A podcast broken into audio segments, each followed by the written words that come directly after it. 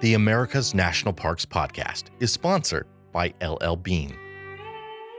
This year, LL Bean is joining up with the National Park Foundation, the official nonprofit partner of the National Park Service, to help you find your happy place in an amazing system of more than 400 national parks, including historic and cultural sites, monuments, preserves, lakeshores, and seashores that dot the American landscape, many of which you'll find just a short trip from home.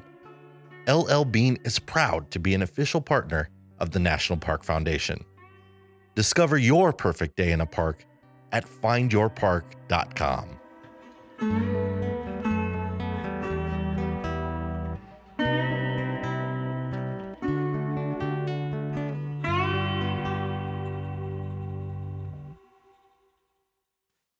On a Sunday in November of 1864, John Wilkes Booth first made the acquaintance of Dr. Samuel Mudd.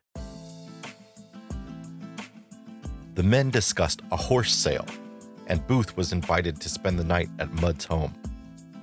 On December 23rd, the two men met again by accident on a street in Washington, D.C. Four months later, John Wilkes Booth shot and killed President Abraham Lincoln. He broke his left leg in the process, leaping to the stage at Ford's Theater. He and his getaway man, David Herold, knocked on the door of Dr. Mudd at 4 in the morning for assistance. Mudd set, splinted, and bandaged the broken leg. Though he had met Booth on at least two prior occasions, Mudd told authorities he did not recognize his patient. The two stayed with Mudd for about 12 hours, as the doctor's handyman made a pair of crutches.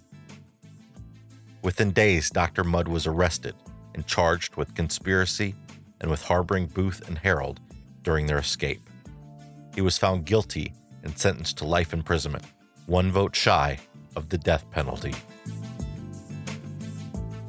Mudd was imprisoned in Fort Jefferson, in what is today Dry Tortugas National Park, an isolated Gulf of Mexico island fort. He attempted escape but failed before an epidemic of yellow fever broke out on the island. The fort's physician died, and Mudd took over care of the sick. Due to his efforts, he received a full pardon from President Andrew Johnson and was released from prison. 72 years later, in 1936, a film was made loosely based on Mudd's story called The Prisoner of Shark Island. And then two years later, it was adapted into a radio drama starring Gary Cooper as part of the Lux Radio Theater. On today's special episode of America's National Parks, we're going to play for you that program, which we've remastered and edited lightly. I should mention, this telling of the story is very Hollywood.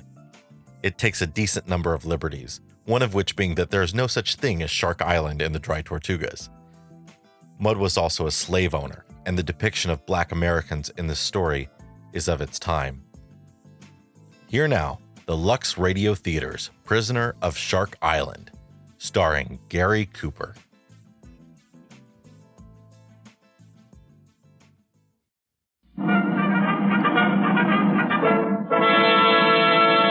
From Hollywood, California, the Lux Radio Theater presents Gary Cooper, Fay Wray, and Walter Connolly in The Prisoner of Shark Island.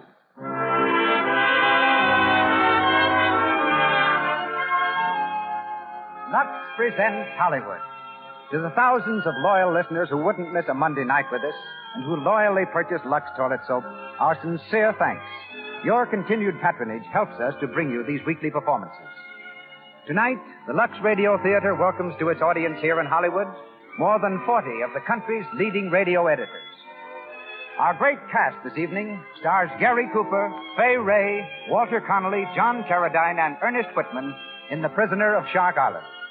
Our play is one of the most amazing chapters in American history. A story of the romance, the gripping drama, and the final pardon of a man condemned by fate to life imprisonment for a crime which authorities tell us he never committed. As special guest, you'll hear Mrs. Nettie Mudd Monroe, daughter of the man about whom this play was written. Louis Silvers conducts our orchestra. And now, here's our producer. Ladies and gentlemen, Mr. Cecil B. DeMille.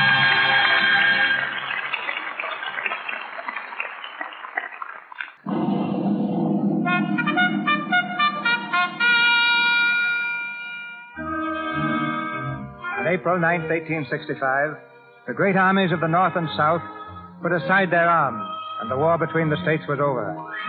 The nation, war torn and weary, went suddenly mad with joy and relief. A few nights later, President Abraham Lincoln attended a performance at Ford's Theater in Washington. Quietly rocking in the flag draped stage box, he seemed to be enjoying the play. a ripple of laughter comes from the audience. And then. President Lincoln has been shot. Lincoln's dead. He Lincoln's dead. Out the army. Hang the traitors for us. Find the find the assassin.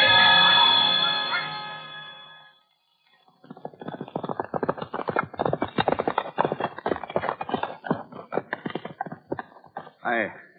I can't make it, Herold. My leg. It's broken. The bone's ramming through the skin. But we've got to get across the Potomac. We won't be safe until we're in Virginia. I can't do it. I can't. Wait a moment. There's a boy coming along the road. Boy. Boy, come here. Yes, sir. Do you know any doctor living around here? Uh, doctor? Oh, yeah, yes, I knows one. Dr. Mudd, Dr. Samuel Mudd. He lives just a little piece around the bend. Oh. Uh, can I help you, boss? No. Go on about your business.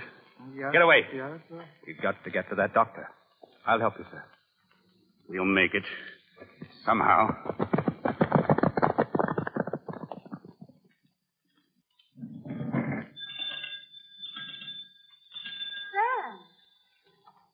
Sam. Sam? There's somebody at the door. Oh. What's that? The door. Oh, I, I guess it's that stork looking for Aunt Rosabelle's cabin. I've been waiting up for him. Well, if the stork doesn't know his way to Aunt Rosabelle's, after 12 visits, he never will learn.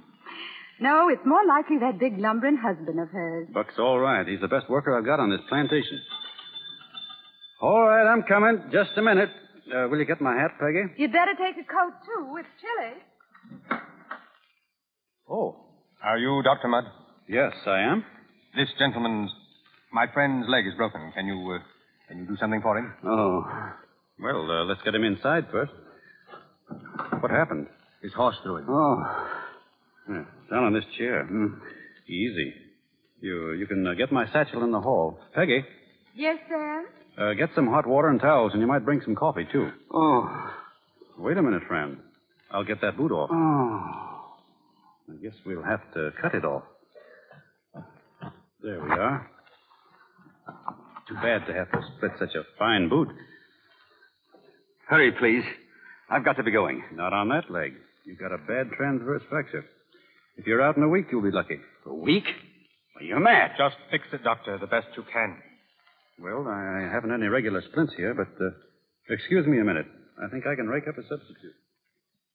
Hal, quick. Give me that boot. And that knife on the table. What are you going to do? My name's on the inside. I've got to scrape it out. There. That'll do it. This coffee's not very strong, but I hope it'll warm you up a little. Oh, uh, thank you. I never thought that anybody but doctors had to be out at this hour of the night. His, uh, his mother's dying over in Virginia. Oh, uh, I'm sorry. Lucky I didn't throw that cigar about out yesterday. It'll make pretty fair temporary splints. Well, friend, I've got to set this leg. But I'm going to give you a stri- stiff drink of brandy first. Peggy, uh, uh, will you bring the brandy in from the dining room? Yes, Sam. And you might as well take that boot out with you. Wait. It's no good now, friend. No. No, it isn't. Will you hurry, please? I've got to go. I can't stay here all night. Now, now, don't be impatient. I know you're in pain. Let's see that leg. Hmm. Where were you? Were you uh, coming down from Washington? No, from, uh, from Baltimore. I'd certainly like to have been at the White House last Monday when old Abe asked the band to play Dixie. I guess old Abe's all right after all. Looks to me like he might be the only salvation we Southerners can look for. Him and God's mercy. Here's the brandy, Sam. Good. Drink it down, sir. It'll help you bear the pain.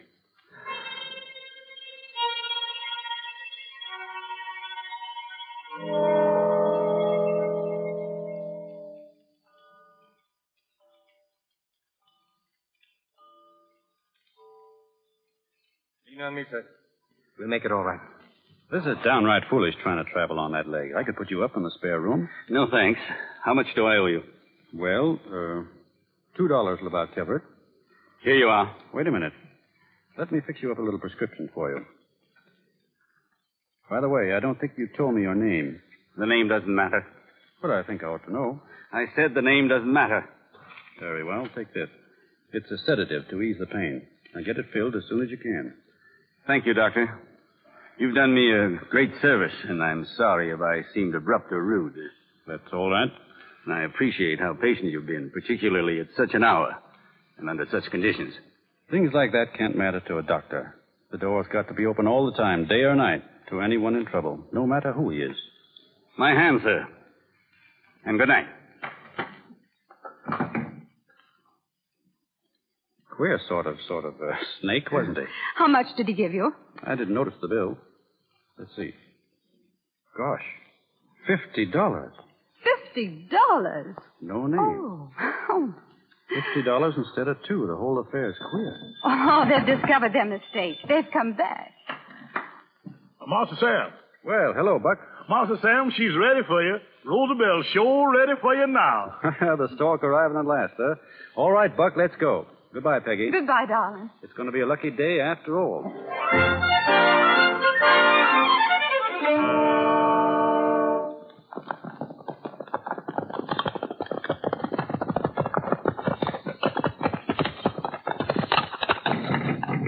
Open up. Open up there. Oh, Yankees again. Sorry, sir, but is this Dr. Mudd's home? Yes, it is. Where's Dr. Mudd? He's out on a case. Who wants to know? Lieutenant Lovett, United States Army, and this is Sergeant Henderson, my aide. I am Dr. Mudd's father-in-law, Colonel Jeremiah Milford Dyer, 4th Virginia Cavalry, Confederate States Army, sir. Then maybe you can help us. We're looking for two men who passed through this part of Maryland last night. One of them was hurt, had a bad leg, broken, perhaps. Did you see or hear anything of them? I've seen or heard of no such men. Were you here last night? I live here. And nobody came or knocked? I've told you, sir, nobody. Well, with your kind permission, Colonel, I'll go inside with you and wait for Dr. Mudd's return. You stay out here on the porch, Sergeant. Yes, sir.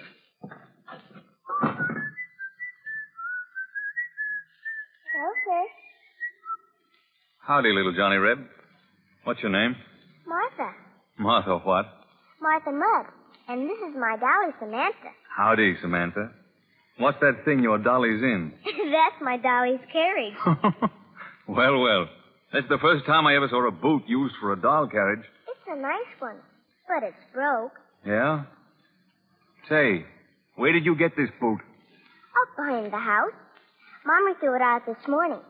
She said I could have it. She did, eh? Mister, where are you going with my...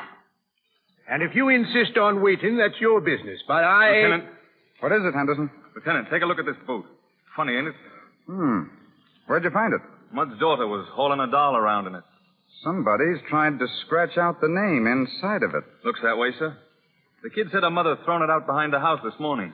Good work, Henderson. I think this is all we need. Here's my son-in-law right now. Well, good morning, gentlemen. Good morning, nothing. Don't even speak to him. Again, they come busting into a man's house, asking a lot of dead, bloom, fool questions. Keep quiet, Grandpa. Are you Dr. Mudd? Yes. I'd like to ask you just one question. Did the man come here last night? Why, yes. Who was he? I, uh, I don't know. His leg was broken. Ever seen him before? No. Sergeant Henderson. Go and get Mrs. Mudd. Yes, sir. What is the meaning of all this? You can't even guess, I suppose. I can't. You'll be telling me next that you uh, never saw this slit boot before. Oh, that? Well, certainly. I. Sam, what does this mean? What are these soldiers doing here? That's just what I've been trying to find out. Would you be good enough to tell us, Lieutenant? Certainly. I'm here on duty, and it isn't a pleasant duty. Dr. Mudd, you are under arrest for conspiracy in the assassination of President Lincoln. He was murdered in Ford's Theater last night by the man you aided to escape. That man was John Wilkes Booth.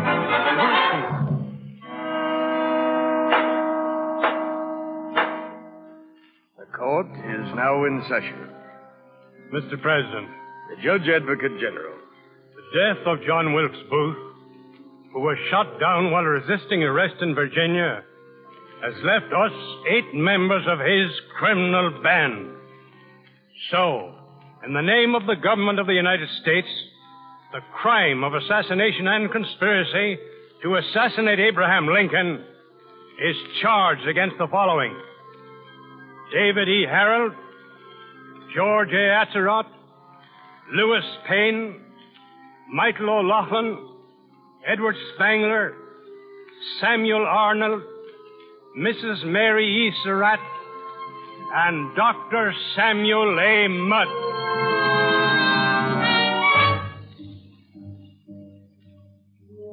Dr. Mudd was a dyed-in-the-wool slaver. Dr. Mudd served in the Confederate Army. Dr. Mudd denied he'd ever seen Booth. Dr. Mudd's name was on the prescription, I feel. When I examined Dr. Mudd in prison, he confessed to me he'd set Booth's broken leg, then aided him with directions how to reach the Potomac and Virginia.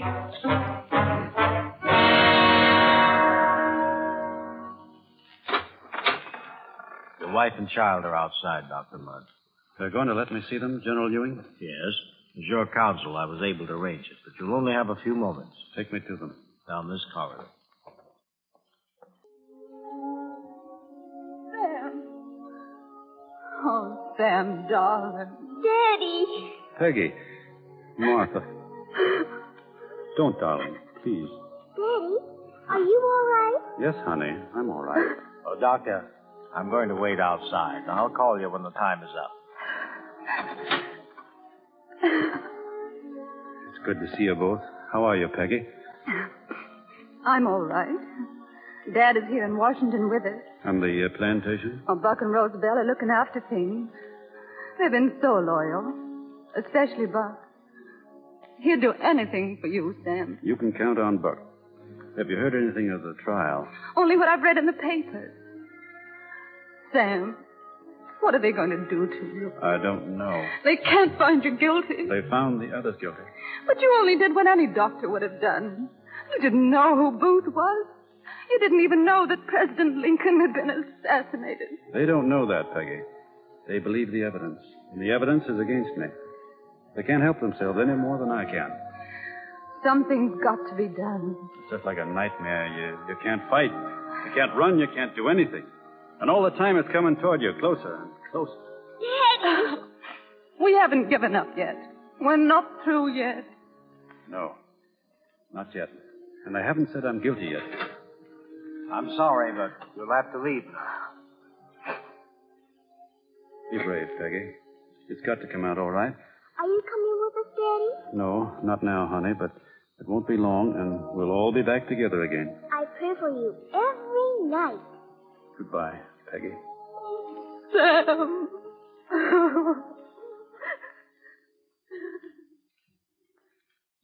Witness is dismissed. Gentlemen, you have heard these witnesses. You have heard what they swore under solemn oath. The case against Dr. Mudd is ended. The case is not ended. I beg your pardon. Prisoner will observe order. Why? What more can you do to me? What threat have you got left? You believe these witnesses because because they told the truth as they saw it. Well, I'm telling the truth too. Believe the evidence against me if you must, but ask yourselves in your hearts, was I a physician in the plot because it was part of John Wilkes Booth's plan to break his leg and to need me? Does an assassin confide his plans in anyone? Gentlemen, in the sight of the holy God I worship, I am innocent. You have heard the prisoner. The court will bring in its verdict.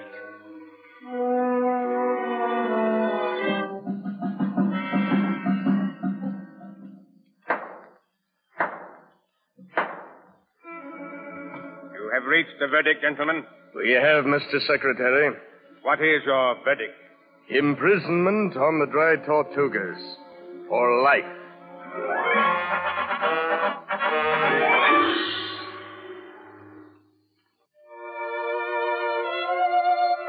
Dr. Mudd was sentenced to imprisonment for life on the Dry Tortugas. At Garden Key in the Gulf of Mexico, a federal prison ship has just discharged its motley cargo. In the white heat of the noonday sun, They march over the bridge and into the receiving yard of the prison. Corporal O'Toole, in charge of the detail, brings them to a halt and reports to Sergeant Rankin. 200 from Washington Prison, Sergeant. Hardens, too. Got the commitment papers? Yes, sir. Let's have them. They all checked in? Yes, sir. Hmm. Samuel A. Mudd. Step forward, Mudd. Are you Samuel Mudd? Yes. Dr. Samuel A. Mudd. Dr. Mudd, I've been waiting for you. So all they gave you was life, huh? Well, maybe this will make it a little harder. So they couldn't hang you, eh? Well, by Judas, you're going to wish they had before I'm through with you. Get up. Get up! Take a good look at him, the rest of you filthy hounds. Take a good look at one of the men who killed Abe Lincoln, the greatest man who ever lived. Look at him. Watch him get what's coming to him. That's all for you right now, Mudd. Get back into line. Now, you rats. Before we go any further here, I want you to listen to me. Because I know exactly what every mother's son of you is thinking. You're figuring on whether you're going to be able to break out of here. Well, we got a little way here of putting thoughts like that out of your head. Follow me. Whenever you scum get to figuring on breaking out of here, I just want you to give a little thought to this moat you're looking at. You all see it? Speak up! Uh, you can see it all right, can't you, Dr. Mudd? Yeah. All right. It runs all the way around the island. It's 75 feet wide and 35 feet deep. You know what we keep in it? We keep pets in it. Nice little pets. O'Toole, throw a hunk of meat in the water. Yes, sir. Now watch. Close. See those black fins? You know what they are? Sharks. You don't see the meat anymore, do you? Well, that gives you a little idea of what would happen to any of you if you tried to swim that moat. How do you like that, Dr. Mudd? Soldier? Yes, sir. Take Dr. Mudd over to the Sawbones for a physical examination. We'll check him in first because Dr. Mudd is going to be our favorite here. That's all, Mudd. Put your shirt back on. Thank you. Uh, Dr. McIntyre, I'm also a physician. I know you are. I simply thought that, uh, well, as another physician, you would understand the evidence against me, the obligations of a doctor to give aid to anyone in pain and need, whoever he might be. Mr. Mudd, if you assumed you might find sympathy here, get rid of the idea. The profession you have dishonored is ashamed of you, ashamed of your membership in it. As a doctor, I may inform you that I despise you even more than the rest of the world. It'd be of no use for me to swear to you, on the honor of the profession we both love and respect, that I had no part whatsoever in the death of Mr. Lincoln. It would be of no use whatever. I see. Very well, Doctor.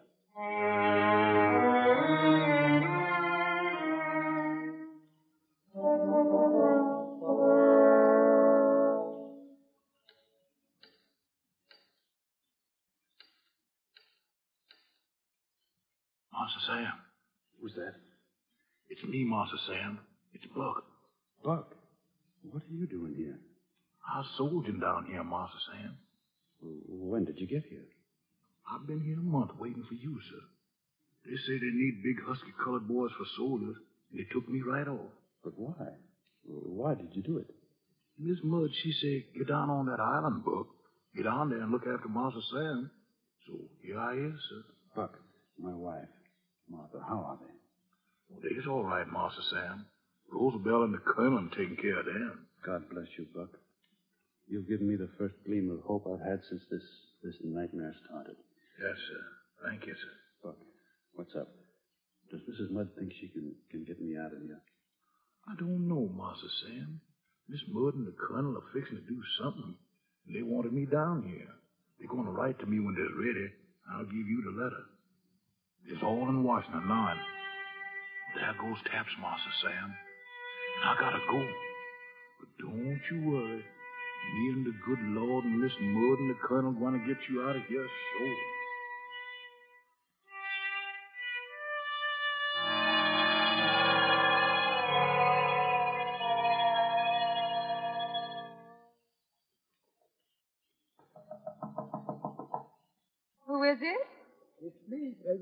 Oh, Father.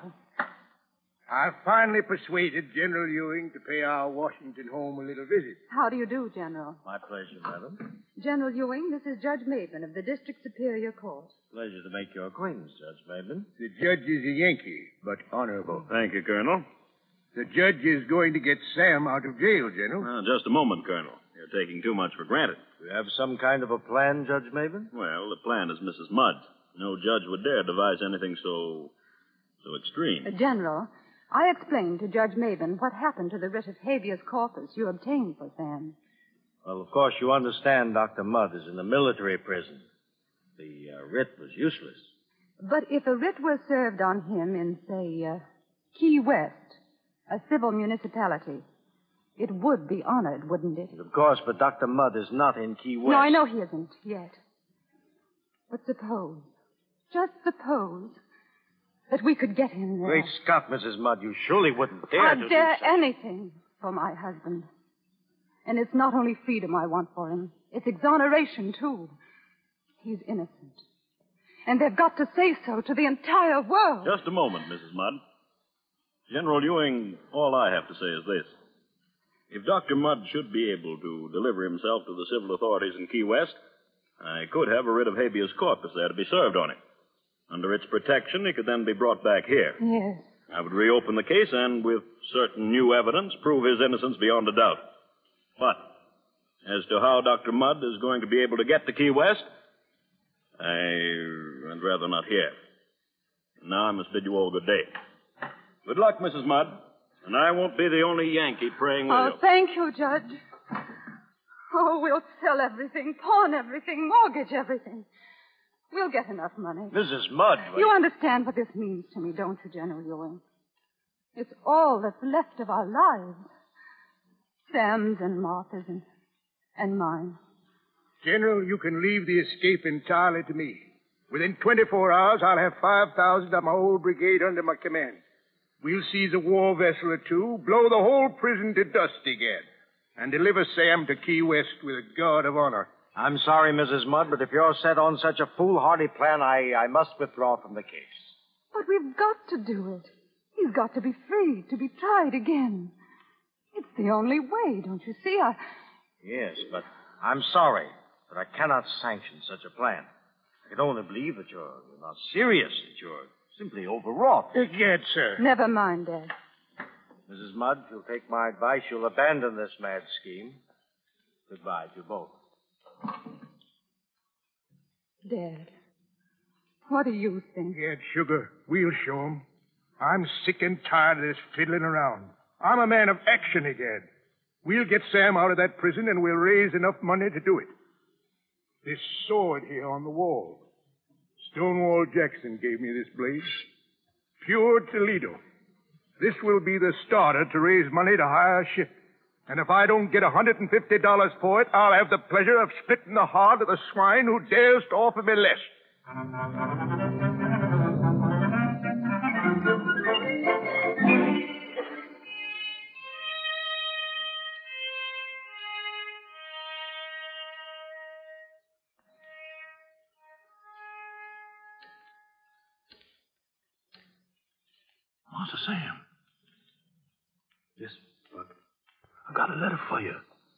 Of soap with a key to your cell in it.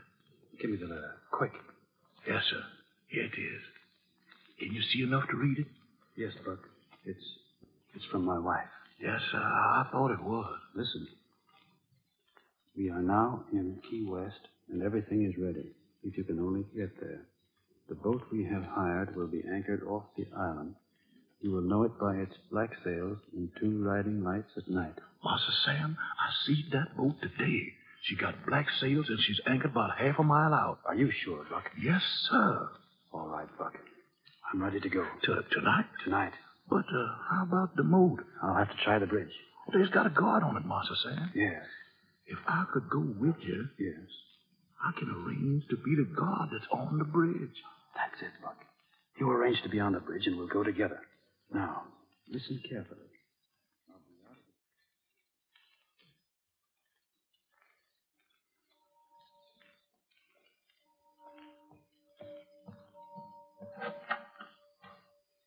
O'Toole. Corporal O'Toole. Who, uh, who is it? Sergeant Rankin, get up. Yes, sir. Uh, anything wrong, Sergeant? Do you know what post that boy Buck is on? Yes, sir, the bridge. He swapped it with another fellow. I thought so. I saw him around Mudd Cell early in the evening. Take a detail out and relieve him, then place him under arrest and bring him here. What's up? Our star boarder's out of his cell. Mudd? Yes. Post extra guards at the bridge. Notify all sentries. We'll see if we can't give this Judas what the court martial should have given him. Go on. Yes, sir.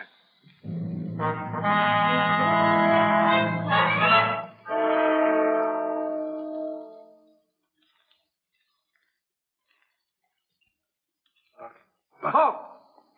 It's Dr. Mudbuck. Halt down there. Halt or I'll shoot. Halt! You get him, sentry? No, there he is on that ledge on the wall, just above the moat. Hey, Judas! He must have over the wall. Find the bridge, man! Hurry up! There he is, down in the water. What's the matter, you fools? Can't you hit him? He's swimming underwater. Keep shooting just the same. He'll never make it. If we don't get him, the sharks will. What sharks? Why, what sharks do you think, Dr. McIntyre? That barrage of bullets on the water, you're lucky if you've got a shark left in a hundred yards of it. Huh? You scum and let him escape. the, the sharks. They're coming back. Don't fire, I tell you. Just leave him to the fish. They'll get him. I don't see him. Look, out yonder. There he is. Where? He's outside the moat, swimming out to sea. Why, Judas, he must have gotten through the drain pipe from the seawall. There's a schooner out there with two riding lights putting in toward him. They're going to pick him up. I'll fix that. Oh, O'Toole. Yes, Sergeant. Detail men for three eight-odd cutters and get them launched on the double. Yes, sir. I want that man back. And I want him back alive, understand? Alive.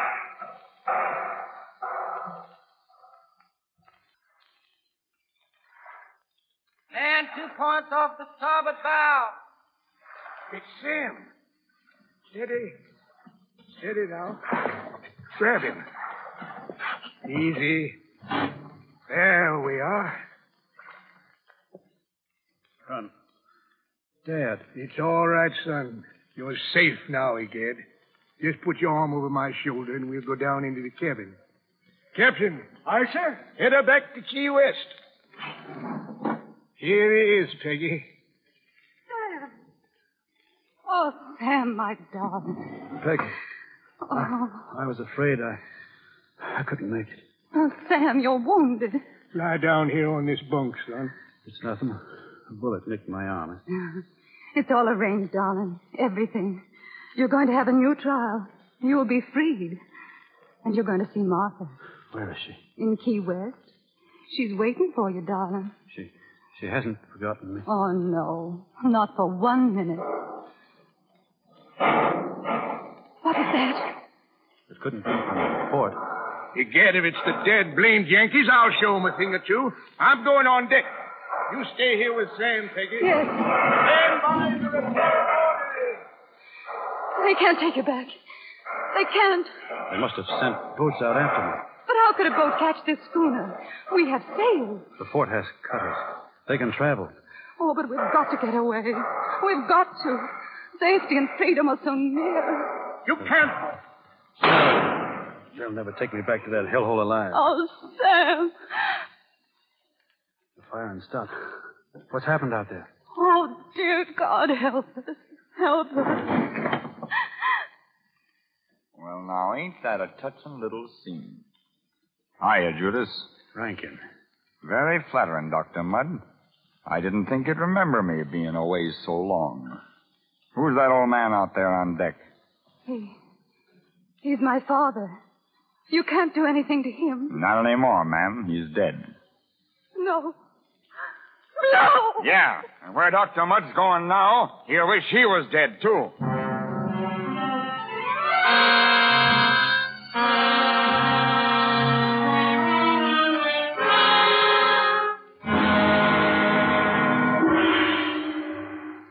The tragic circumstances which gave us the story of tonight's play seem to belong to a dim and distant past.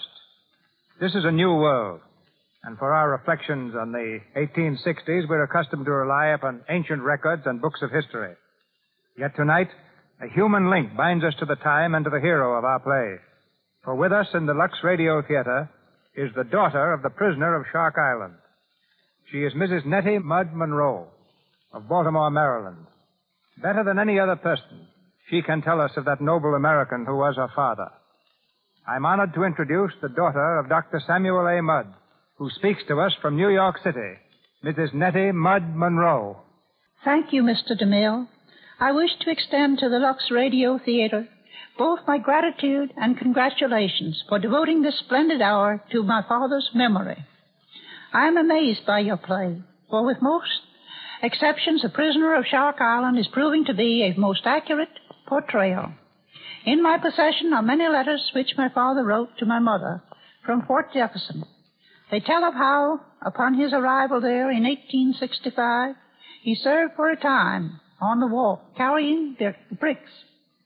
There is one letter I want to read to you that tells better than all others what my father was like.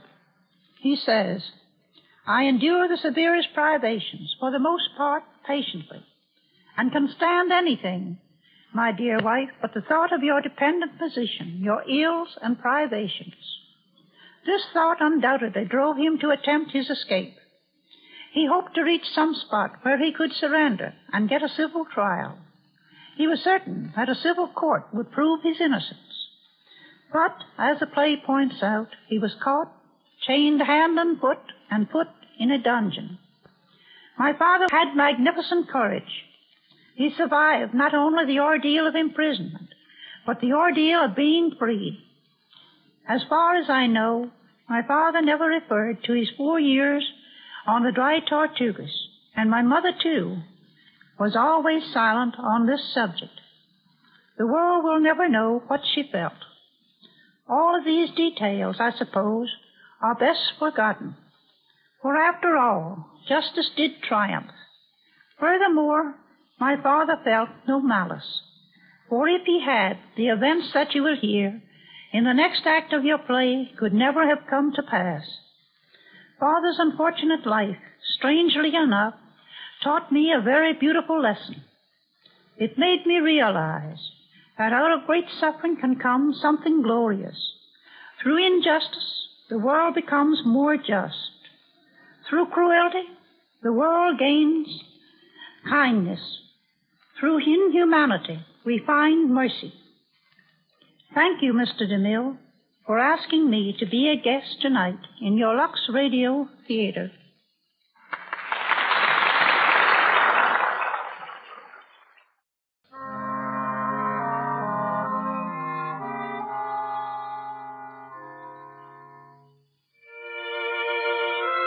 Four days have passed since Dr. Mudd was captured, taken from the ship and thrown into a dank and dreadful hole far below sea level. Buck has been imprisoned with him. On the floor of their cell, they lie exhausted. Master Sam. Yes. How long's it been, Master Sam? Three days, I think. Maybe four. Five. Master Sam, can you give me a little more of that water, sir? Makes you feel better, doesn't it? It cools me off, son. I sure can use some cooling, Master Sam. I was burning up. Ain't even heard no bugles. Ain't seen nobody, no food, no nothing. Seems like everybody just gone off and left us. Reckon it'd do any good to holler again? I'll holler till I'm hoarse. What do you suppose happened? I don't know. Maybe you're right. Maybe they've gone and left us to die. Doesn't matter, does it? No, sir. I reckon not. Feel to me like I'm going to die anyhow. Listen. There's somebody coming. Hello? Coming this way. Here we is, here. Mudd. Dr. Mudd. It's Major Stone. Major Stone, the commandant. What do you want here?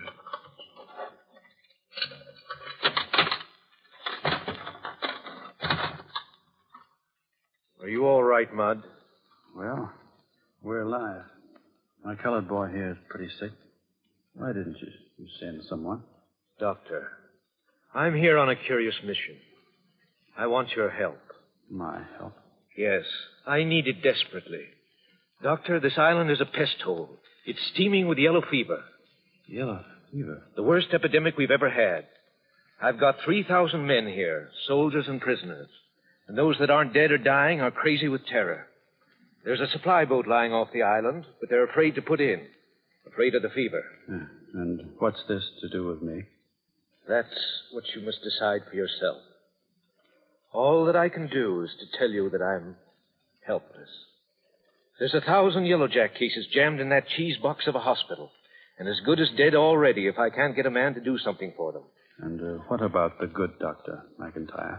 The good Dr. McIntyre is dead. That's unfortunate.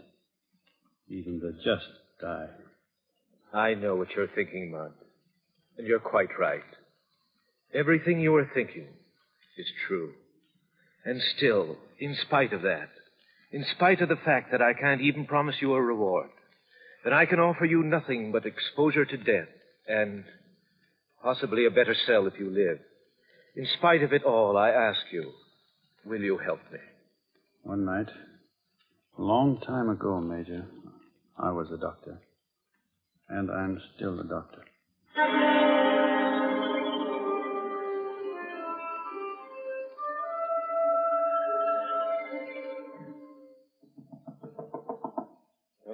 Dr. Mudd, sir. Come in, Doctor. How's it going? Badly, sir. When the soldiers heard about Dr. McIntyre dying, they, they all quit. Where are they now?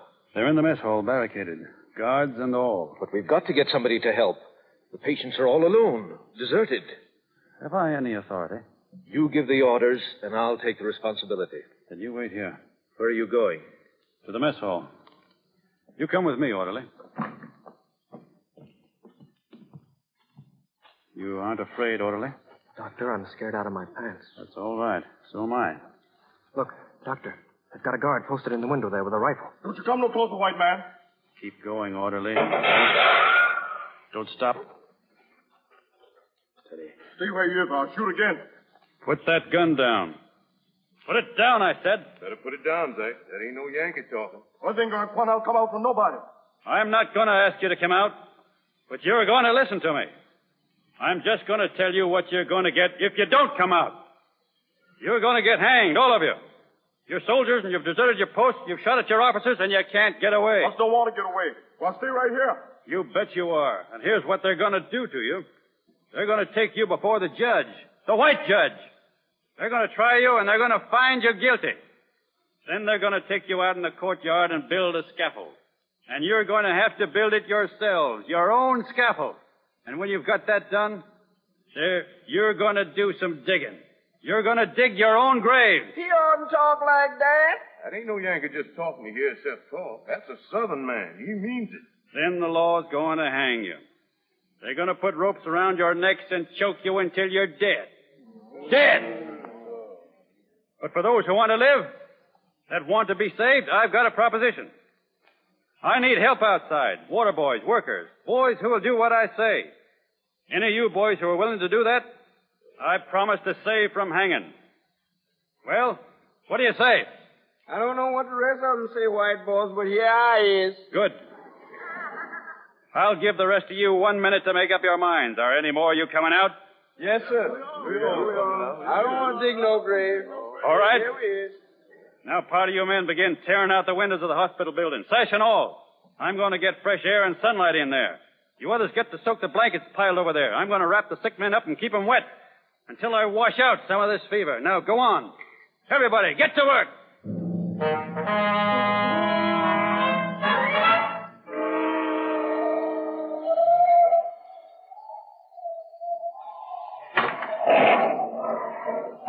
Well, how do things look, Doctor? All right, I guess. No new cases today. Temperatures are down. No deaths? No. But wait till tomorrow. And the next day. And the next. What do you mean? How long do you think these supplies are going to last? Where's the medicine coming from? Two days from now. Out of the air? Steady, Mudd. And how long do you think I'm going to last? I'm human, too. You've got to get some sleep, Doctor. You've had five days of this.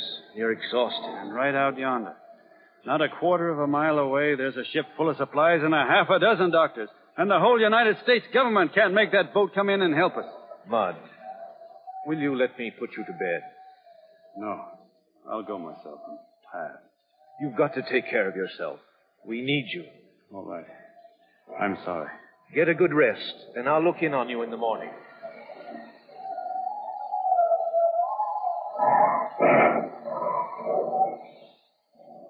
Orderly, orderly. Get up, orderly. Uh, what is it, sir? Get up and come with me. But, but, sir, I... Do what I say and don't make any noise. Doctor, you're sick. Yes, I'm sick. Yellow Jack. I'm the doctor, but I've got the fever. You didn't know doctors could get yellow fever, did you? Come on. Only doctor in the world got a thousand cases. Only doctor in the world got to look after a thousand cases without medicine. Doctor, would you tell me where we're going? Yeah, here's where we're going first. There's a signalman still on duty, isn't there? Yes, sir. He's over there by the gun emplacement. That's just fine. Gonna need his signal lights. And maybe the cannon. What are you going to do, sir? You don't need to worry about that. Signalman, Yes, sir. you in communication with that supply ship out there? Yes, sir. Is it coming in? No, sir. The captain says it's impossible. Too dangerous in this storm. All right. Signal him to come in. Tell him if he doesn't, I'm going to fire on him. Excuse me, sir, but that's a government ship. I can't. I can't signal such a message. You see this gun I got in my hand? Well, yes, sir. You signal that ship what I told you, you'll never signal again. Tell the captain I say come in. Yes, sir. I'll tell him. You boys over there, load that cannon. Yes, sir. Load it up, boys. You a good marksman? Yes, sir. You'd better be. I want the first ball dropped just close. Let's see how close you can come without hitting the ship. Oh, he'll be close, sir. What does the captain of the ship say, signalman? He says he won't come in, sir. Give him one. Close. Fire!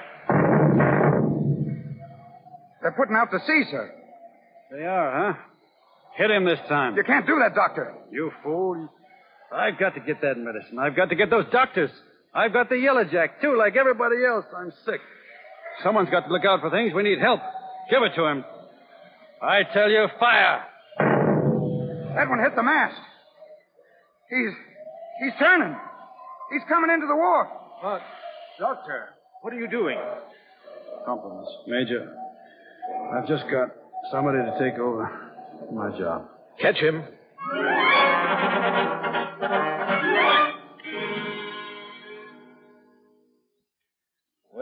How's our patient this morning, Mudd?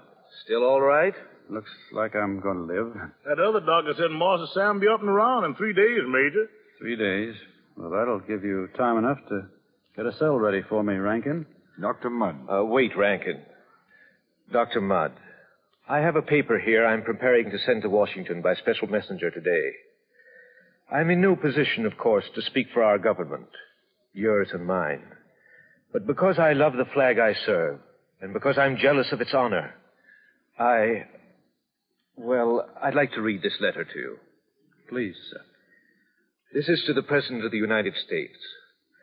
As Commandant of the military prison at Fort Jefferson, Florida, I can testify that the final checking of the recent yellow fever epidemic was the direct result of extraordinary and unselfish courage, bravery, and skill on the part of Dr. Samuel A. Mudd. On behalf of the personnel of the post, including officers, enlisted men, civilians, and prisoners, I take this means of urging executive clemency for Dr. Mudd as a reward for heroism far above and beyond the demands of duty. I, I wrote that this morning, and every man on this island will be glad to sign it. I promise you. Major Stone. Yes, Rankin? If it if it's all right with Dr. Mudd here, uh, well, uh, I'd like to be the first to sign it. Thank you, Sergeant. Thank you. Freedom. A chance to prove my innocence. And I will prove it.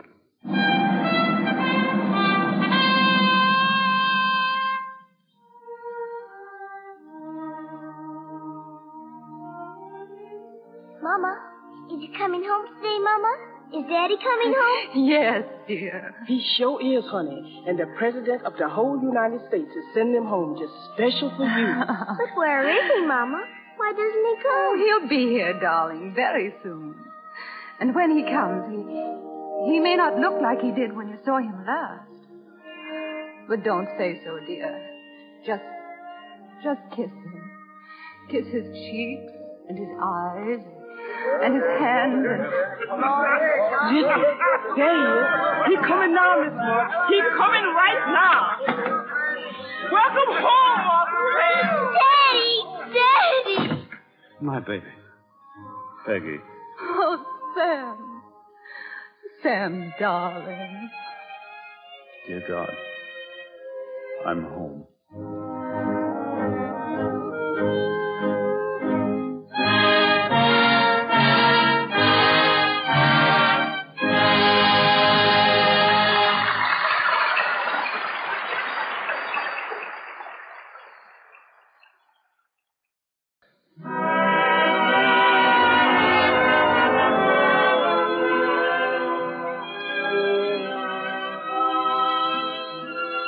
Our sponsors, the makers of Lux Toilet Soap, join me in inviting you to be with us again next Monday night when the Lux Radio Theater presents William Powell and Carole Lombard in My Man Godfrey with Gail Patrick and Mischa Auer. This is Cecil B. DeMille saying good night to you from Hollywood.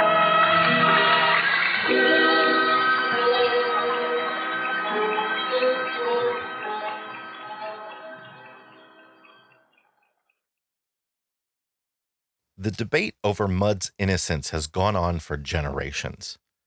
In 2015, 80 descendants of Dr. Mudd marked the 150th anniversary of his arrival at Fort Jefferson to bring awareness to their version of the story.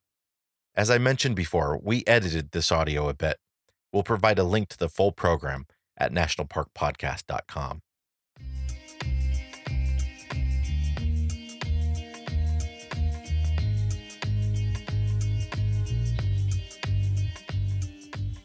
Nearly 30 years in the making, from 1846 to 1875, Fort Jefferson was never finished, nor fully armed, and never fired upon. It was abandoned by the Army in 1874. And in 1935, President Franklin D. Roosevelt designated the area as a national monument. The monument was expanded in 1983 and redesignated as Dry Tortugas National Park in 92. The 100 square mile park is mostly open water, with seven small islands. Accessible only by boat or seaplane, the park is known for its ominous fort, but also picturesque blue waters, coral reefs, marine life, and a vast assortment of bird life. 70 miles west of Key West, the dry Tortugas are accessible only by a daily concession ferry, private boats, charter boats, or seaplane. With less than 1% of the park being on land, the best way to see it is by swimming, snorkeling, and scuba diving. Tent camping at Garden Key is an incredible, one of a kind experience that requires a bit of preparation. Campers must bring all supplies, including a tent, fresh water, fuel, ice, and food. Trash and garbage must be packed out, but it's an unbelievable way to spend the night under the stars out on the ocean. If you enjoyed this episode of America's National Parks, we'd love a five star review wherever you listen to podcasts. Don't forget to subscribe and follow us on Facebook, Twitter, and Instagram. Just search National Park Podcast. You can also join our new America's National Parks Facebook group. We'll link to all our social media, as well as National Park Service resources, music credits, and more in the show notes at nationalparkpodcast.com. If you're interested in RV travel, give us a listen over at the RV Miles podcast. You can also follow Abigail and I as we travel the country in our converted school bus with our three boys at ourwanderingfamily.com. This land is your land. This land is my land. From California to the New York Island. From the Redwood Forest to the Gulf Stream waters. This land was made for you and me.